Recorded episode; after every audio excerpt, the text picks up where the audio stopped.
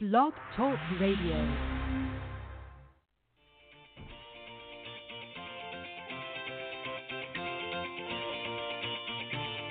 Good morning, everyone. Welcome to the Women of Golf Show. I'm Ted Oderico, and joining me is LPGA professional Cindy Miller, and we are your hosts.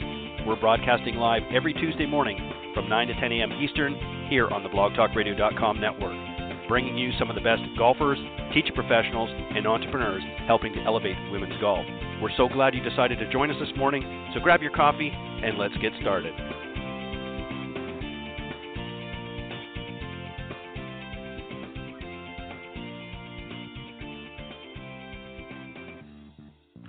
All right. Uh, good morning, everybody. And once again, thank you for joining us uh, on the Women of Golf Show. Just a quick program note uh, Cindy is off again this week, uh, but we'll be back uh, next week. She's off doing uh, some wonderful things to help elevate women's golf. So it'll just be me here holding down the fort. as normal, and appreciate everybody tuning in this morning. Also, another program note Mike Nichols, of course, the Chief Business Officer of Symetra Tour, is actually in mid flight uh, will not be joining us this morning, but we've got a great substitute. Uh, Dean Schneider, the tournament director for the uh, senior LPGA. He's going to be uh, coming on here in just a minute. Uh, but I wanted to say a quick note since we weren't uh, live before. yesterday, of course, was Veterans Day. I want to take this opportunity to thank all of the both current and past military folks and their families for their service for the country. We appreciate it, and we are honored to have you uh, do what you do to protect this great nation. So, thank you to all of uh, the veterans out there and to their families.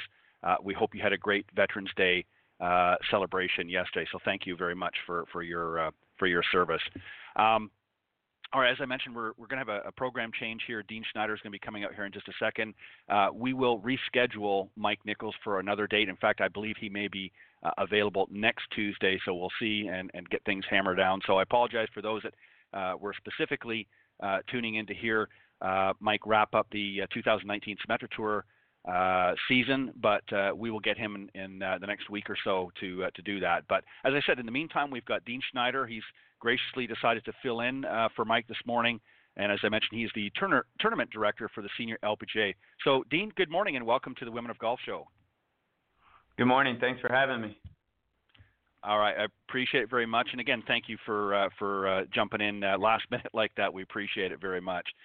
Um, Dean, as I was just mentioned to you a few minutes ago before we went live, um, I thought since I didn't get uh, a lot of heads up and I didn't get a chance to get much detail or background uh, on your journey in golf, if you will, I thought this would be a great opportunity for you maybe to just tell the listeners a little bit about yourself, how and when you sort of got started in the golf business uh, or golf in general, and then how you got to where you are today.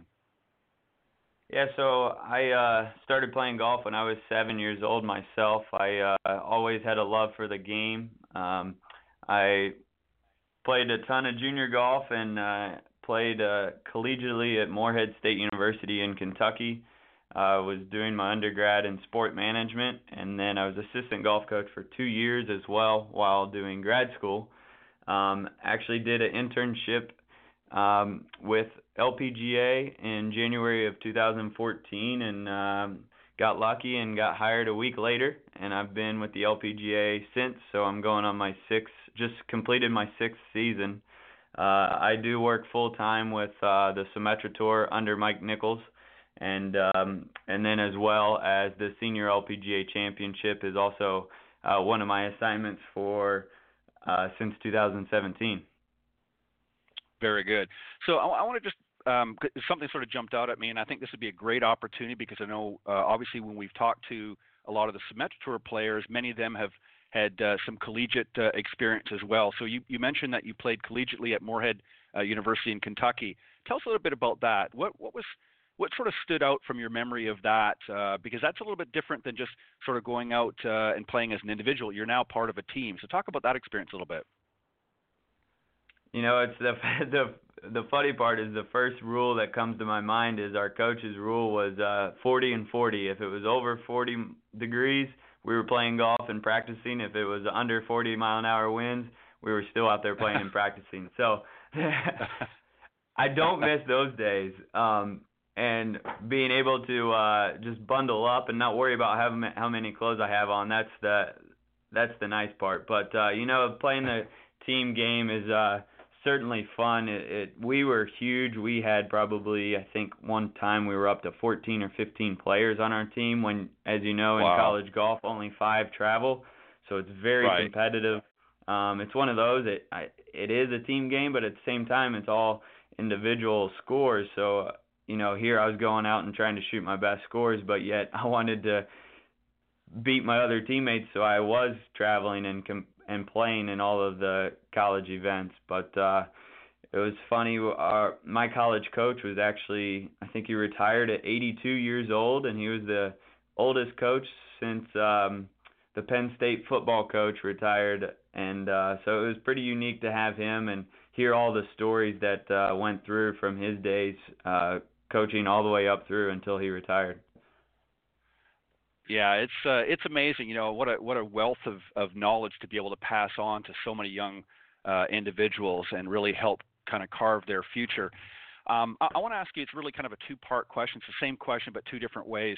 The first one is talk about what specifically, besides the 40-40 rule, that you learned from your coach when you were playing for Kentucky, and then the other part is what you've learned from watching some of the players, uh, whether it be on the Symetra or the LPGA Tour, um, what you've learned about your own game watching these uh, ladies play. But talk about university first. What did you learn from your coach? What did he teach you specifically that really helped you to understand your own game a little bit better? Yeah, he was definitely one that uh, let everyone go with their own swing coaches and uh, didn't really try to change everyone's swing into one certain style. Um, mentally, I think is where I learned the big. I had the biggest jump learning under him, and there's one specific uh, mindset that stands out to me. And I've actually had this discussion with a couple pro, a couple pros, and a couple college players that are still coming in. But uh, you know, there's 18 holes of golf, and he said, "Why don't you break it down into three hole segments?" He goes, "If you make a birdie every three holes." That's going to equal six birdies around. And I guarantee you're not going to shoot over par too many times if you're making six birdies around. And you know, it's funny because you think about that, oh, make a birdie mm-hmm. every three holes. That's pretty pretty simple. And then it's one of those but at the end, six birdies, that's a that's a pretty strong, pretty stout round. But mentally, I mean, if you can go out and break it down into those short hole segments and keep that focus shot by shot, uh, next thing you know, I've I've had a couple pros come back and they're like, man, I really I really do like that mindset. Yeah, and, and a great way, you know, I think to to help you focus too on on a specific task. You know, sometimes I think, uh, you know, and, and I'm obviously referring to amateur golfers. You know, uh, you know, I teach golf as Cindy does, uh, Cindy Miller, the uh, the other co-host here, and you know, one of the things that we see with a lot of our amateurs is they get too much thought process into uh, their golf game. In other words, once they step over the ball, they've got about 20 or 30 different things going through their mind. You know, am I, am I, is my grip right? Is this right? Is you know my elbow sticking out or what have you? Um, and then they start thinking about you know the course itself. You know, I, I got to avoid that bunker out there, or I've got to make sure I stay left. And they get so much thought going in there. So I think having a focus pattern on you know just hey try to to get six birdies you know uh, throughout your round keeps you a little bit more focused and less distracted, I would think. What about from the ladies? So you've had a chance, obviously, to be involved um, with the uh, the senior LPGA, uh, and obviously you've had some exposure as well to the Symetra. What has the ladies taught you? Uh, again, what what did you take away from that experience working with them? You know, seeing them play day in day out uh, at, at the various uh, events. What what has resonated with you about their style of play that's maybe helped uh, your game? Yeah, definitely the uh, the hours that the girls put in that um, a lot of people don't see behind the scenes. You know, um, my job is to be in the office eight hours a day uh, when I'm not traveling, and uh, their job is to be on the golf course practicing eight hours a day. You know, that that is their job. So to see all of the practice um, techniques and regimens that they've got when they're out there um, whether it's the off season or a couple days before a tournament. Uh, you know, it, it's pretty cool to see. For me personally, walk around the driving range, see all the different uh, tools and techniques that they're using to practice, um, and then translating it into my game. I know I'm just kind of what you said. too much mentally. I go uh I'm the exact opposite now. It's uh and I was that way for sure in college. I was thinking uh too much with my head and now it's just go hit the ball, go find it and figure out how to get it in the hole and I feel like sometimes I play better now than I ever did.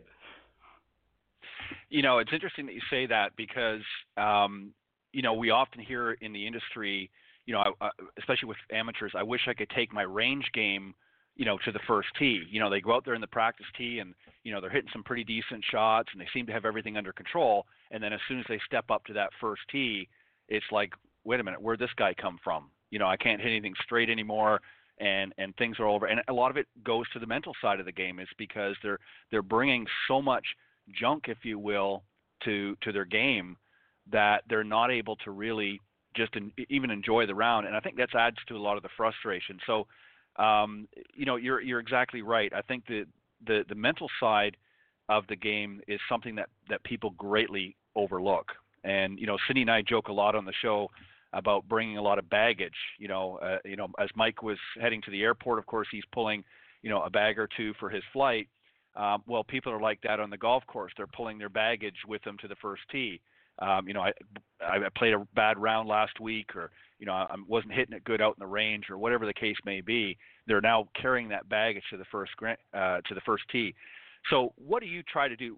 Again, just going back to what you just said, what do you try to do to avoid falling into that that that pitfall of bringing too much, you know, in your head when you're playing around? What do you try to do mentally to to stave that off?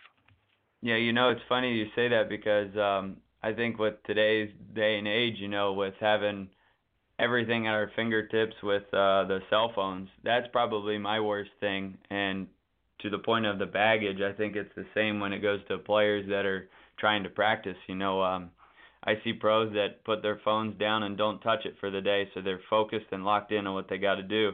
And then I see pros out there hitting a couple putts and then pull their phone out and send text or or be on social media in between and you just can't get in that right mindset. Um you know that baggage is staying with you.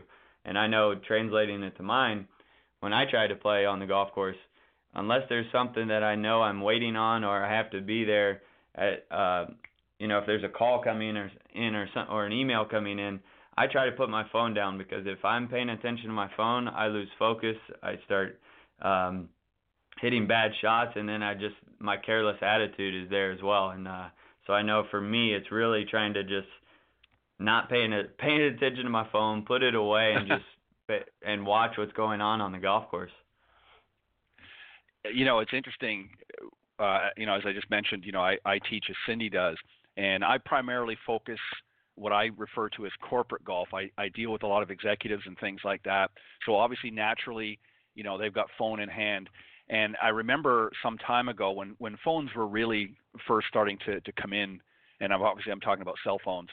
Um, you know, a lot of them would be so focused on staying in touch with the office or you know checking messages and things like that that it was actually distracting. And I remember when you know we would go out for a playing lesson, and you know I'd be in the cart and I'd look over and you know and I'll just throw a name out there but you know Bob would be sitting there and he's messaging his his secretary and and I'd say well Bob you know it's your shot. Go ahead. You need to you know step up and let's let's get things going. And yet just a minute and he'd he'd go back and he'd be messaging something back. So now I make it a steadfast rule when I uh, and my students know this um, that I basically tell them if they touch their phone at any point unless there's an emergency I will skip it into the pond the first pond I see because mm-hmm. to me, you know, they're not getting the benefit of the lesson if they're busy um, distracting. Obviously, I'm not going to throw their, their cell phone into the pond, but you know, I, I just I, I just do that as sort of a joking threat. But th- I want them to understand that they need to stay focused and they need to, you know, if they're paying money to come and have a lesson, they're not paying to text and so forth. And if they're if their business is such that they can't put that phone down then they don't need to be learning to play golf. That's the way I look at it because, right? Go ahead. Yeah, and I was just going to elaborate that even more, Ted. You know, um, and with us from from the tour, uh, we've got proams every single week, and uh, you know when the pros are out there practicing on their own time, you know they're they're able to do what they want, how they want. But uh, when we, when they're there playing alongside the the corporate people um, who have paid to play in the pro-ams and expect the interaction. You know, we expect that too from the pros. So we encourage to put the phone down. You know, half of the mm-hmm. pro-ams are just a nine and nine, so you're out there for nine hours. Put it down for two hours, and then uh, this is your job, playing alongside the pro-am and your amateurs, and giving them that full interaction and that full uh, your full commitment to those nine holes. You know, that is their day. There's something that they look forward to every single year, uh, and it might be a right. one day thing for most of them. So give them their full your full attention for those nine holes or 18 holes, and then uh, when you're done, you can head back and catch up with what you need to on the phone. Yeah, it, exactly, and and I think it you know from an amateur standpoint, I think that if I was again paying money to participate in a pro am event, the last thing I would want is to feel that I have no value in in that particular event if the person that I'm paired up with uh, or, or, the pro that's you know in my group is not really giving us any attention. I, I would feel very unsatisfied, and I know uh, I'm sure 99.9% uh, don't have that feeling, but you know, in this day and age with technology, as you pointed out, uh, that is a concern, and it's a concern in every facet of life, but especially on the golf course. Um, you know, I'm all for if somebody uh, is using uh, some sort of a GPS app or something to help their game. I don't have a problem in that. But if they're doing other stuff, I mean, especially with slow play, you got groups in front of you and they're sitting there, you know, piddling around in their phone out in the middle of the fairway, and you're waiting to hit your shot. It's very, uh, it's distracting, and it and it just makes for a, an overall uh, un- unenjoyable uh, round. So let's talk about your your job as tournament uh, tournament director. For those that maybe uh, don't understand what that means, talk about what some of your function is uh, for an event. Obviously, uh, you know, senior LPGA at, at, French Lick, of course, has been a great event. Talk about what what steps you do leading up to the tournament and during the tournament, and then even after the tournament, what you do, what your job function is in in that event. Yeah, so as tournament director, um, my the biggest thing for us are are the proams outside of the the tournament itself. We've got a staff that comes in and helps alongside me with with the rules and our operations team and our player services that kind of almost take over during the tournament rounds and then uh so my big priority is more for the the business side pre-tournament when it comes to the pro am days and the pro am parties and practice rounds and so prior to the actual tournament itself i'm i'm connecting with uh the local guys in French Lick uh you know Dave Harner who's uh the tournament right. director there on site and then um also with the superintendent and the head pro uh Russ Apple the superintendent and Andy Fortner, the head pro. You know, I'm connecting with those three guys the entire year. We're already starting on 2020, and we're locking down dates and times for the practice rounds and how the players can come pick up their golf carts to go play practice rounds, when they can start, when they can't tee off before, all the little things of everything that goes into the week of the tournament. Um, and then uh, once the tournament's there, we're actually making sure that we're connecting with all of those amateurs that have sponsored and are playing in the pro am to make sure they got their correct tee times that I'm coordinating with the pros that they're assigned to the pro am and then they're, who they're assigned to and where they're starting and all their tee times and uh and then we just take it day by day a little by little. I know I've learned as I've gone already in my 6 years uh just got to take it step by step. I can't look too far into the future. I got to take it day by day and make sure that uh, nothing is overlooked for pro am number one before I go on to pro am number two, and then same into tournament rounds one, two, and three. And you know what's been what's been really cool um, from my side of things with the senior LPGA at French Lick um, is the the connection with Golf Channel. You know that was um, Mm-hmm. For me personally, that was my first time I've had to coordinate with Golf Channel and their compound, bringing in their trailers, bringing in their TV towers, and uh, putting all the uh, the fiber down for their TV t- uh, cameras and and all the ropes and stake and learning the operations ins and outs from the Golf Channel side. So that's been a real cool experience uh, personally to to learn um, the behind the scenes with them. Yeah, it's a lot of uh, you know. I, I think most spectators watching an event on TV don't realize just how much goes into it. I remember um, a number of years ago, I was out in California uh, on a little vacation. And in fact, I went back again this year.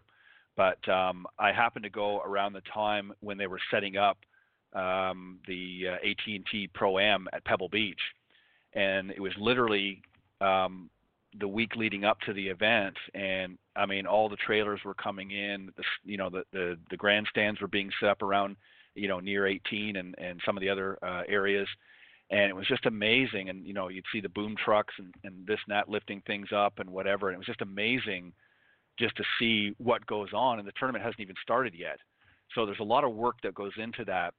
Um, now, obviously, uh, just to, let me back up for a second. The event at French Lick, the Senior LPGA, when is that? What what's the time frame? What when was it in uh, in 2019? So in 2019, we were October 14, 15, and 16, uh, Monday, Tuesday, Wednesday, and uh, we were on Golf Channel from 3 to 6 p.m. each day. And then um, for 2020, we're moving to July, and uh, we'll be July 27th through August 2nd uh, next year. Okay. And was there a specific reason that they were moving it? Uh, do you know offhand? Was it just a, a, a scheduling issue, or or um, they decided to move the event to an earlier time? Yeah, initially in 2017 we were in July, and then uh, we moved okay. it in 2018 and 2019 to October. It uh, was better dates for Golf Channel, and uh, we're gonna go back to July one. It's uh, longer daylight for us, and it's gonna be much better weather. It was uh, little frigid the last couple years there, and I know that we we we would prefer to have some players not being all uh, bundled up. Right. Well, I- exactly. I think it makes you know obviously when you're when you're playing late October like that, or even mid October rather, um, you know you're getting into especially up in Indiana. It's uh, you know the leaves have changed or changing for sure, and it looks uh, aesthetically very nice. But yeah, it makes for some unpleasant play uh, when when the you know players got to bundle up so much. Um, when you look back over 2019, what was your overall assessment of the event? Um, when you look at it, um, the success of it, um, what what particular uh, maybe special moments that stuck out for you? It's uh, it's pretty cool when you look not only 2019, but uh, when you look back 2017, 2018, and now 2019 to look at the three winners. The first year, the inaugural year, we had Trish Johnson as our as our winner um, from England, and then we had Laura Davies, who, as you know, is a World Golf Hall of Fame member from 2015, and then right. now Helen Alfredsson uh, winning this year in 2019, and uh, the field that is there is just, I mean, it's remarkable. We have three members from the World Golf Hall of Fame, 17 major champions, and 24 Solheim Cup stars from 2019. And the field is uh, 78 members. So it's uh, it's very competitive. I know the one thing that uh, I hear from the players is it's great to see the senior LPGA come on board in 2017, and then the following year in 2018, the uh, USGA brought on the U.S. Senior Women's Open, um, and because of these two events, you know these players are uh, starting to actually get out there more and practice more and play more. Um, before they didn't have a ton of events to keep their game sharp for, so uh, it's exciting right. for them, and uh, you know it, it's going to be exciting to see 2020 and moving forward.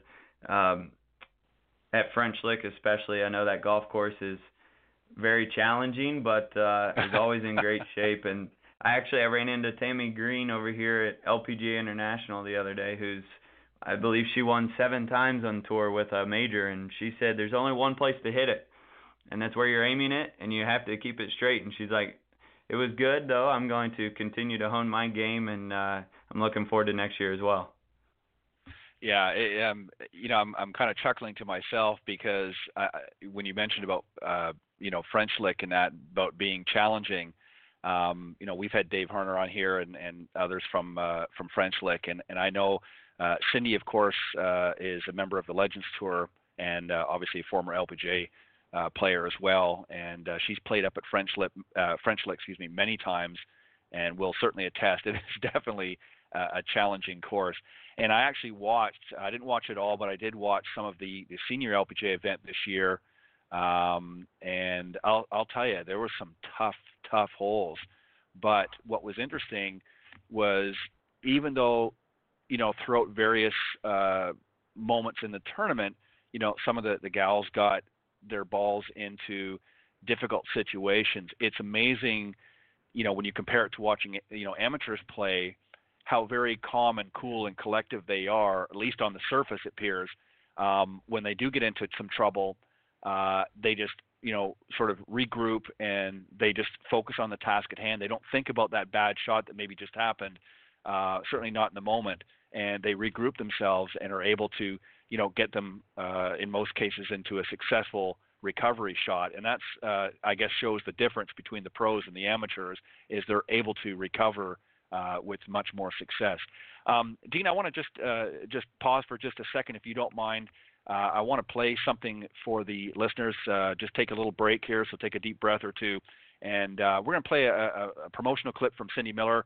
Uh, about business golfers out there that want to um, not only improve in the boardroom but also on the golf course. Cindy's got some great tips for you. So here's a little promotional spot, and then on the other side, Dean, you and I will continue our conversation. Everyone knows business deals are made on the golf course. Knowing how to act is just as important as how you hit it. As an LPGA professional and corporate trainer, I offer workshops, seminars, and executive retreats to teach you how to do both. From the back nine to the boardroom, improve your team from the inside out, or Golf 101 for executives might be the perfect fit for your team. Maybe it's time to make some deals on the course. For more information, go to cindymillerinc.com. All right, and for those uh, maybe just joining a little bit later, that's of course my co-host, LPGA professional Cindy Miller, who uh, not with us this morning. She's off doing some other things, but will be back next week. Uh, but that was just a, a little promotional spot. Uh, and if you're interested in connecting with Cindy Miller, uh, go to her website, cindymillerinc.com, uh, or you can reach out to her, Cindy at cindymillergolf.com, and she'll be more than happy to to connect with you and help you not only with your game uh, on the golf course, but also in the boardroom as well. And just a quick note uh, as well uh, you might want to pick up a copy of her book, Golf 101 for Executives uh, by Cindy Miller. Uh, you can go to Amazon.com and just type in Golf 101 for Executives and just search it out. You'll get a copy there. Or you can actually go to Cindy's website, cindymillerinc.com, and you can actually uh, order it right online as well, right from the website. So definitely do that. I've got my hot little hands on a copy a few weeks back, and I've been enjoying uh, the read. He talks about a lot of great things about the game, some of the do's and the don'ts, some of the challenges that uh, that people are faced with, and just some of the etiquette uh, that you need to know when you're out there. So. Uh, for some of you in the boardroom that maybe uh, haven't played a lot of golf yet, some great resources. Get a copy of her book and connect with her as well, and she'll be more than happy to to help you out. All right, I'm joined uh, this morning by Dean Schneider. He's the tournament director for the senior LPGA, and he's uh, helping to fill in for Mike Nichols, uh, chief business officer from the Symetra Tour, uh, who was supposed to join us this morning, but unfortunately, as I mentioned earlier at the top of the show, he's uh, mid-flight and uh, wasn't able to to join in this morning, and was able to connect us with Dean here, who's doing a great job filling in. So, Dean, welcome back. Um, I, I want to sort of step things in a, a little bit different direction here. Um, we want to keep on the theme, of course, of, of women's golf. Um, women's golf, of course, is still on the rise. It's probably one of the biggest demographics of new golfers um, that are playing uh, today. So all new golfers coming in, that's the highest percentage, particularly young female golfers, and I'm sure a lot has to do with uh, watching uh, many of the ladies not only in the LPGA but the Symetra Tour as well uh, getting very excited about that, and obviously more uh, opportunities um, that have been created through uh, collegiate golf as well, uh, with scholarships and opportunities and things like that. So it, it's a great way for, for young girls to get out there and and do something different. And uh, there again, there are many doors that are opened up. But one of the things I want to ask you, Dean, is playing obviously is one aspect of golf, but teaching is also uh, important. What do you think? What role do you think um, golf, as a general rule, and, and I'm talking about every aspect of the golf industry, help maybe some of the, the, the girls make that transition. I mean, it's great to, to be able to, to battle it out there with some of the best out, whether it be the LPGA or the senior LPGA. But the truth is, not everybody has that sharp of a game. And the girls could certainly use more great quality instructors like Cindy Miller and many of the others. What do you think golf can do to attract more people to that side of the game? You know, I was thinking uh, initially where where my head went to with that was uh, especially when I go out and watch our LPGA USGA girls golf and their their clinics and I'm sure Cindy does those as well and you might as well but uh you know with the kids especially it's keeping it fun for the kids um keeping them entertained and you know making sure they have a good time and enjoying that they're coming out and then as they continue to grow it's then sharpening that game to your point and then uh next thing you know before long they're they're breaking 90, they're breaking 80, they're breaking 70, and now and we're in scholarships and we're in college golf, and then it's uh, there's never really was a discussion. Well, what do you really want to do? Oh, guess what? You're good enough, and I'm gonna now try to play golf and play professionally. Um, but I think you know also teaching, uh, and and I'm sure I'm not a teaching pro myself, but as you guys know, um, everyone mm-hmm. is different. Everyone's shape, bodies, sizes, um, right. their movements, and their flexibility. So, uh, really learning what people can do over others and what people can't do, and uh, having to teach them teach their swing uh, to the best of their ability with uh, you know what what they're capable of. Yeah, and and uh, the reason why I say that is is obviously you know there are um, the teaching side on the LPGA has certainly expanded. Uh, I would like to see it more because I think there's some great, uh, and, and I'll be quite honest, and maybe I'm a little biased in some ways um, towards the ladies because, you know, doing this show here has really introduced me to a lot of great uh, LPGA teaching professionals. Uh, Cindy being first and, and, and front and center. Uh, I've enjoyed, you know, we, we're going to, uh, I think she she doubts this, but we're going into our seventh season next year with this show, uh, and her and I have been been you know having some great conversations with a lot of uh, very interesting folks from the golf industry, and particularly uh, on the teaching side uh, of the LPGA. And I mean, these ladies work incredibly hard. Uh, in my opinion, much harder than a lot of the guys do on the teaching side. And I come from that side, so I can I can say with uh, utmost certainty that these gals work a heck of a lot harder than the boys do. So, you know, mm-hmm. I, I want to keep that momentum going, and I want to see that happening where more young girls, you know, God bless them if they want to go out and, and battle it out on tour. I'm all for that, but I also want them to be encouraged, and I think that. Uh, you know, to to get into the teaching side, because I think that you know, as a player, you know, a lot of these players go out there, and some of them will make that transition a little bit later on but a lot of them maybe don't necessarily have the skill set to be a great teacher. So we need to, to find individuals before uh, they necessarily go out and play and really find out is the teaching aspect something that they're going to be really good at that they want to give serious consideration because I don't want to see a situation down the road, um, Dean, where we have uh, you know less and less female teacher professionals out there uh, because we're not doing enough in the industry to encourage that. What, what are your thoughts? Yeah, you know, it's when I look specifically at uh, Symetra Tour and and the girls I know that are out there playing or have played, um, you know, uh, there are definitely those that are better teachers than others. We get we get girls that come out and one specifically love to sign up for the junior clinic and teach the juniors and um Mm-hmm. And you can go down the line and see which ones would, are a little bit more natural of a teacher compared to the others. But then at the same time, right. from another side of teaching aspect, you know, I see girls that uh, when they they give their give it their couple years of trying professional golf, and then they're like, well, maybe I don't really necessarily know the swing and all the um, teaching mechanics, if you will, but at the same time, I've got my experience in playing professional golf and playing collegiate golf and uh, the mind the mind side of it that uh, I'm going to go into teaching college golf, and we've had a couple of Symetra right. pros go in that have became college coaches as well, and so I know when I look and listen to you say the word teacher, um, you know there is so many different ways to call uh, these ladies teachers as well. So it's it's unique to mm-hmm. see which which kind of road they might go down afterward.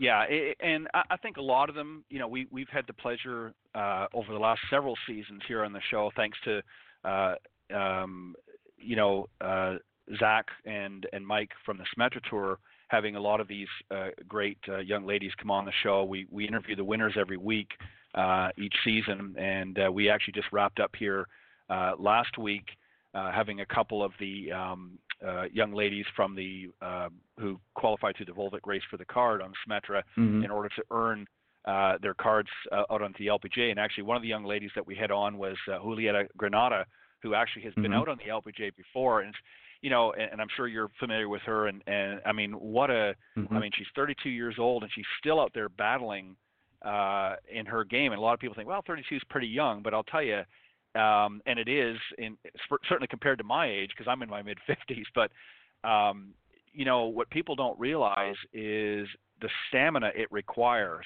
to play each and every week out there. And I know Symetra had a very grueling season this year uh, with I think it was mm-hmm. seven or eight events at one point uh, in a row. So that's another thing too that you know a lot of people don't appreciate. You know we were talking earlier about what goes on behind the scenes um, you know, with the pros and so forth. But a lot of people don't realize, um, you know, when you're playing three, and then now many of these girls that transition to the LPGA are going to be playing four events a week. That's a lot of golf back to back, uh, on top of all their practice time and their fitness routines and all this other stuff. Um, so that's something that I think that uh, you know a lot of players uh, and a lot of amateurs, particularly, uh, don't appreciate that what these young ladies have to go through. Um, what would you like to see uh, happen as the uh, we'll go back to the senior LPGA event. What would you like to see happen? Are there changes coming up? Is there anything different uh, that you know of that's going to be happening up uh, for 2020, other than the date change? Yes. Yeah. So, um, and for those that didn't hear earlier, I just want to, I'll say again, the date change for 2020. We will be moving the senior LPGA back to July. The end of July. It's going to be July 27th through August 2nd. Um, previously in 17, 18, and 19, we played Monday, Tuesday, Wednesday, uh, the tournament rounds, and then uh, in 2020, we're going to actually have the pro-ams on Tuesday, Wednesday, and then the tournament rounds on Thursday, Friday, Saturday. So it's going to be more of a traditional uh, LPGA or Symetra tournament week, um, whereas before it was kind of the wraparound with pro-ams on Friday, Saturday, and then tournament rounds on Monday, Tuesday, Wednesday. Um, we've also are looking at. Uh, I believe we're going to bring the qualifier back into play for 2020, and uh, so those that aren't in the uh, exemption list or can't get on through the top 78, there will be a, a chance to qualify in for for those senior ladies that would like to come uh, get those top two spots out of the qualifier yeah, there's a lot of changes, uh, you know, that happens and a lot of adjustments that happen in in the golf industry over the last several years. Uh, you know, the introduction of the Q Series uh, now, uh, as as opposed to uh, Q School, if you will, and and so forth. And I know that that's something that's really uh, made a difference for a lot of the young players trying to earn their card that maybe didn't make it into the top ten. Um, one thing I want to ask you about the tournament specifically, you, you talked a little bit about leading up to the events. Uh, you know what goes on as tournament director and, and coordinating with the on-site directors. Um, but what about after the event? Okay, so back in October, as you mentioned, the 14th to the 16th of this year was the senior LPGA at French Lick. Um, when do you start getting ready for next year? I mean, obviously you've got the date set up now for July. How soon after this year's event do you start getting ready and organized for next season? Yeah, it's definitely um, a wraparound year year long event. I know as soon as the tournament was done, um, I actually had lunch with Dave Harner on the following Thursday, the 17th of October, and uh, we were already talking about our changes for 2020. And um, he's going to come down as well as uh, Mr. Ferguson and Brendan Sweeney, and they're going to come down to our CME Tour Championship on the LPGA in uh, two weeks down in Naples, and uh, we're to have a meeting there. We're to really hone in on the 2020 changes and updates.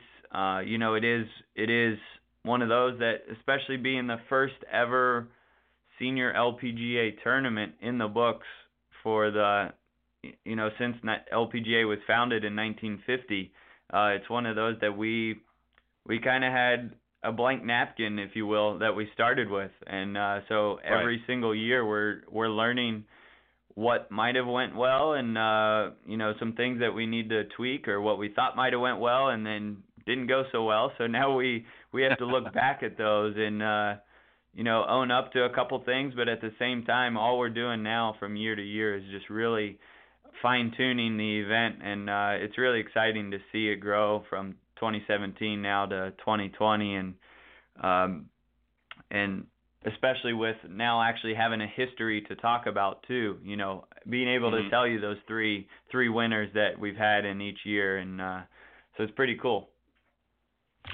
Yeah, and the other thing too, Dean, I think that a lot of people don't, um, you know, understand as well. Um, you know, even though you guys have put on many many events over the years when you introduce a new event like this it's a sort of a trial and error for the first little bit because yeah you you do base it on other models and that but you you have to make tweaks along the way and you're always as you just pointed out trying to find ways of improving the experience not just for the players uh, but for the sponsors and for those participating in the pro am as well. So you know, and, and obviously for the the host uh, courses and things like that, you're trying to make it a a, a better, uh, well-oiled machine, if you will, and uh, that takes a lot of work. So you know, I think people are misguided when they think, okay, well the tournament's over, so you just you know you just you know rinse and repeat what you did last year. Uh, but that's not always the case. You know, you you have to. There are issues, as you said, that may come up, uh, uh, or circumstances that maybe could have been improved upon. So it's a it's a constant evolving uh, uh, tournament, isn't it? Absolutely, and and to your point as well, you know, we we don't want it to be a uh, rinse and repeat, especially for the amateurs that are coming in playing alongside the pros. You know, if you go play as an amateur into a tournament and you're given a a, a tee gift for your sponsorship and playing alongside, you don't want to show up every single year and get that same tee gift. So we've got to be creative right. as well from my end and uh, our team to make sure that uh, it does feel like a new event and that every amateur and sponsor is excited to come back every single year. Because if you if you rinse and repeat two three years, next thing you know, you're going to start losing sponsors and losing the activity and the the excitement around the tournament. Whereas we want people to be excited and then look forward to our event coming back every single year yeah, I couldn't agree more. And pardon me. And I think that's what makes it special is is knowing that when you come back each year, it, it's a new experience. I think that's unfortunately, pardon me, what makes um, sometimes it difficult um, for these events is because you've got to be creative and you've got to um, not get into that trap of making it the same uh, event every single year. You certainly want an overall uh, similar experience. Um, you know, you want them to have a good, enjoyable experience, but you want them to be excited about coming to the event and say, what you know, what's going to be new this year? What can we expect? And that's not an easy thing uh, to pull off because you know, you after a while you start saying, well, okay, well we did that last year, and you know, we did that a couple of years ago. What can we? So keeping it new and fresh sometimes can be uh, some of the most challenging uh, uh, aspect of it. Would you agree? Absolutely. And it, it, what's cool though, um, from my side, and I've learned as I've, you know, year to year in my experience now is that I can pull from other events, and I, even when I travel to a PGA Tour event, I'm constantly looking around. What can I um, take from them if you will, and and pull from them and say, man, I learned this over there, or or I went to another Symetra Tour event that I didn't that I wasn't a part of that uh, I was like, oh, that'd be really unique and that's a really cool idea or that's a great gift.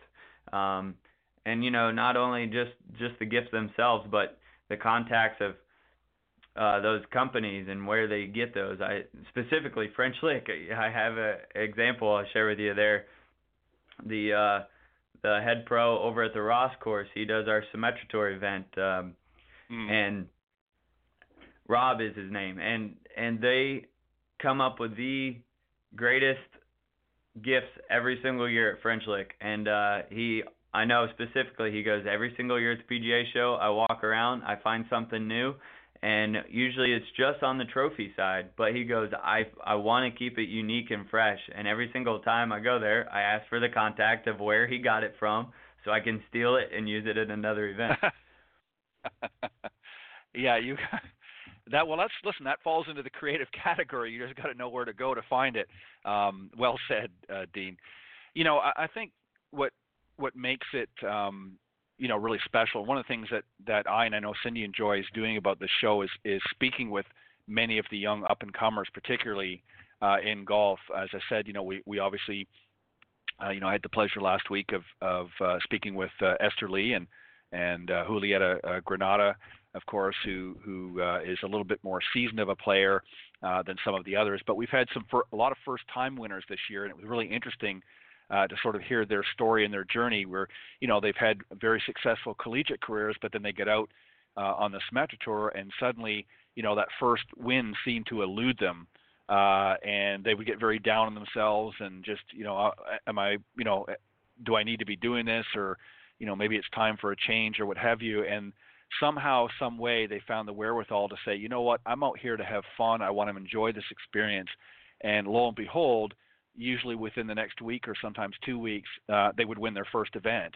And suddenly it sort of solidified um, their thought process that, you know what, yeah, I, I do need to still be out here. So that's a difficult thing, I think, for a lot of these young pros coming up um, to really appreciate. Now, obviously, on the flip side, again, working with a lot of the senior LPGA players, uh, and seeing them that have played for many years, they've already learned that uh, experience that you're going to have ups and downs. Um, but you get to witness a lot of that too with the events, you know, working with players and talking with players and stuff like that. Um, when you look back over 2019, um, were there any sort of special moments that you can think of that stuck out for you, whether it be um, with specific players, um, you know, watching them play, uh, seeing their reactions, or just the overall uh, flow, if you will, of the season. What was uh, impressive uh, for you about 2019? Yeah, specifically, um, and obviously, I'm going to look directly at the tournaments that I ran, but uh, you know, in Cincinnati this year, uh, which was the Prasco Charity Championship at TPC Rivers Bend, um, that was the end of June.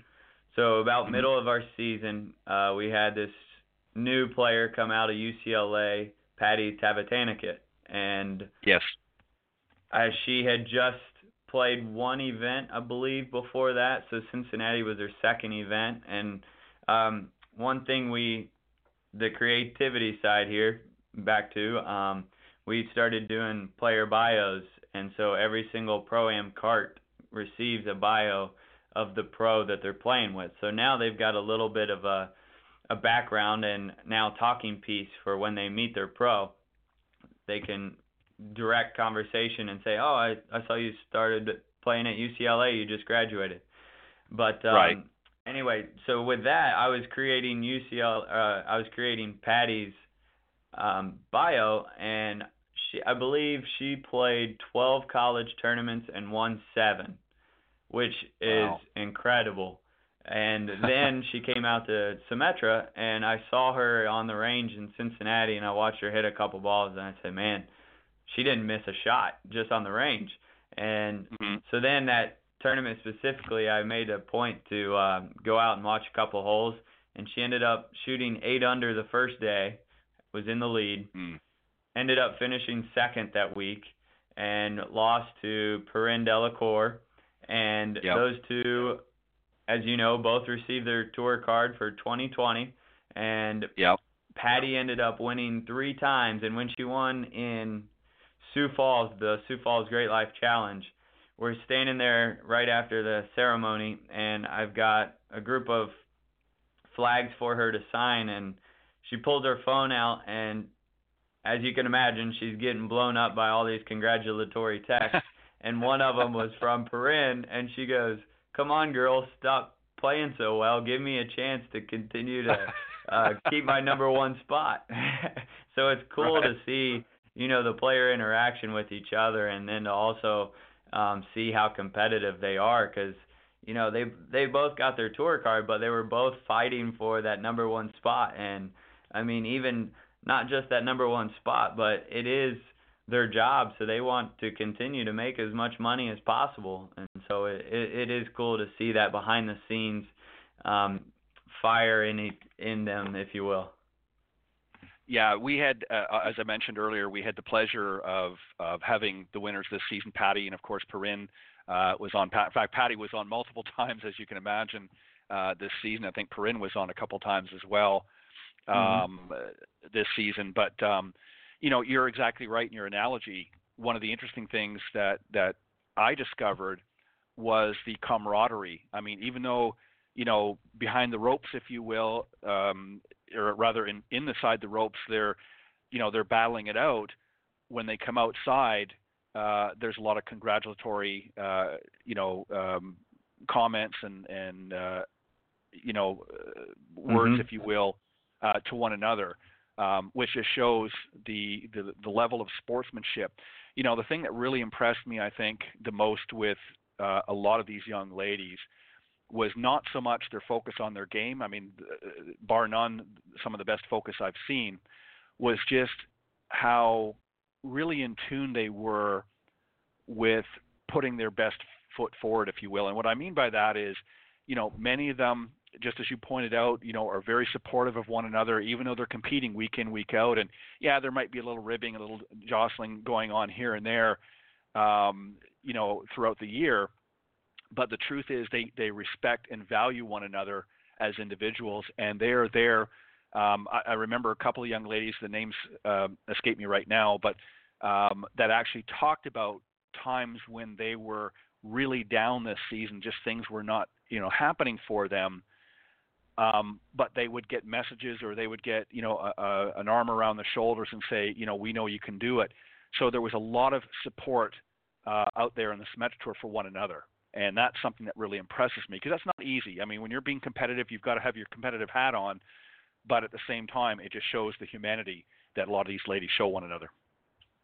Yeah, absolutely, and and you know, it all starts, I think, back to the junior golf days where they're playing alongside each other as friends, and then they go to co- colleges and they're playing, um, even if they're not on the same team, they're playing at college tournaments where they see each other a lot, and then you know, in in college golf, they've got their coach kind of um, taking them step by step along the way, and then in, when it, they come over to the Symetra Tour side, or even making it straight to the LPGA, you know, they're kind of they're on their own. They don't have that coach anymore that's truly right. hand holding them. They're having to learn how to travel from site to site. Um, whether it's by car or plane, um, they're probably traveling together. Those that they make friends out there. They um, mm-hmm. decide, hey, let's make this a little bit cheaper, and we'll we'll carpool. Or then when it comes to host housing, some players will bunk up together, whether it's in a a host family's home, you know, in mm-hmm. a city, or if it's in a uh, hotel room, they'll get a couple beds in a hotel and make it cheaper that way. And, and then they're practicing and doing practice rounds together, and then they don't have their college coach out there necessarily looking at their swing, but now they're each saying, "Hey, can you take a video of my swing here?" And so they're helping each other out and they're giving them tips. And uh, I see that all the time, just like you're saying. If uh, a girl is struggling on the putting green, so another one will come over and take a look at at it for her, or we'll give her a little tip and and then back to our our conversation earlier of just being confident when it comes to the mental side. You know, once you get that, mm-hmm. once you see the ball start rolling in the hole and you you get that confidence back, it's a it's a big game changer for these girls. Yeah, it, it really is, and, and as I said, it really impresses me um, listening to them, and we're looking forward, of course, to having uh, a, new group of, of young ladies come on board next year as they win their tournaments. And I know there's some that maybe didn't make it through, and and um, you know hopefully uh, they will learn from their experience in the 2019 season and help them move forward in 2020, and, and not look at it as as a loss or or a setback, but a, an opportunity for learning. As I mentioned earlier, Julieta Granada, of course, had been out back in, in 06. In fact, she was um, won the most money as a rookie on her LPGA debut in 2006, and it wasn't until 2014 when Lydia Ko actually surpassed that. So she knows she has the game. She had to take a step back and come back to the Symetra in order to regain her card, uh, her, uh, you know, her status. But you know, she didn't let that get her down. She said, "Okay, this is an opportunity uh, for me to learn uh, to you know cope with difficult situations, but also uh, an opportunity for me to regroup." And also, she has the, the ability to learn from her experiences already out on the on the uh, LPGA tour as she propels herself this season uh, coming up. So, you know, there's a lot. It's it's a continual learning experience. I think is what people miss the boat on in golf. It, you never learn everything all at once until the day you you leave this earth. There's always going to be something new to learn, and I think that's one of the interesting things about the game is it's it's that challenging, um, but can be equally rewarding. Um, Dean, I want to thank you very much for, for joining me. I, I, I, can't believe this, and I hope you don't mind me. I kept you a little longer than probably uh, you needed to be, but uh, I was enjoying uh, the you know our conversation, and I would love to have you come back in the new year. Uh, in fact, maybe we may even coordinate it right around uh, the uh, leading up to the tournament in July. I think it'd be interesting to to get some perspectives of, of the the senior LPGA event coming up back at French Lick in July for next season. So sure. maybe we'll coordinate that way. But um, I want to thank you very much uh, for joining me this morning and for filling in for, for Mike. You did a fantastic job and uh, keep up the great work. I appreciate it. Thanks for having me on, Ted. I enjoyed it as well. All right. Thank you very much. Uh, special guest, uh, Dean Schneider, tournament director for the senior LPGA. Uh, he's got to get back to work, so uh, we can't we can't keep him. But I want to thank him for joining us this morning. Thanks, Dean. Take care. Thank you. All right, and that's it for the show. Uh, again, um, for those of you tuning a little bit later, I know you were perhaps expecting to see Mike uh, or hear Mike Nichols, the uh, uh Chief Business Officer of the Symetra Tour, uh, to come and wrap up the season. Uh, regrettably, he was mid-travel and wasn't able to, but very graciously connected us with Dean last minute here, the tournament director, or the senior LPGA tournament director at French Lick, and he is um, going to uh, come on the show, I believe, next week or, or, certainly within the next couple of weeks. We'll have to reschedule Mike, of course. But um, we appreciate uh, him uh, helping us out here last minute. Hope you enjoyed the show. Uh, Cindy, uh, as far as I know, is coming back next week unless something else comes up. Uh, but we appreciate you joining in and, and, all of your continued support and hope you will continue to support us as we continue on through this season. We've only got a few more shows.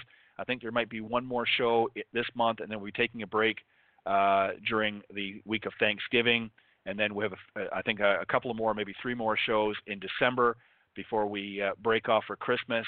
And we'll be taking an extended break and then starting up a little bit later in the new year. I'll give you those dates uh, coming soon. But uh, we appreciate all your con- continued support. God bless everybody. Have a great uh, week, and thank you very much for tuning in to the Women of Golf Show.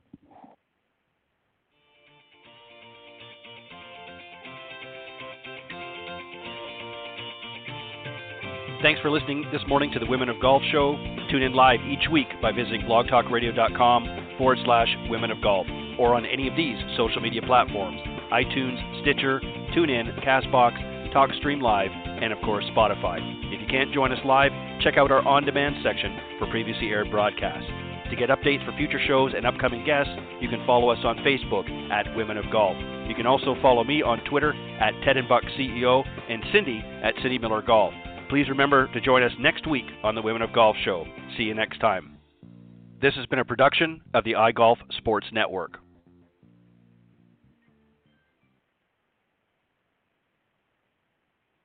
Lucky Land Casino asking people what's the weirdest place you've gotten lucky? Lucky? In line at the deli, I guess? Aha, in my dentist's office.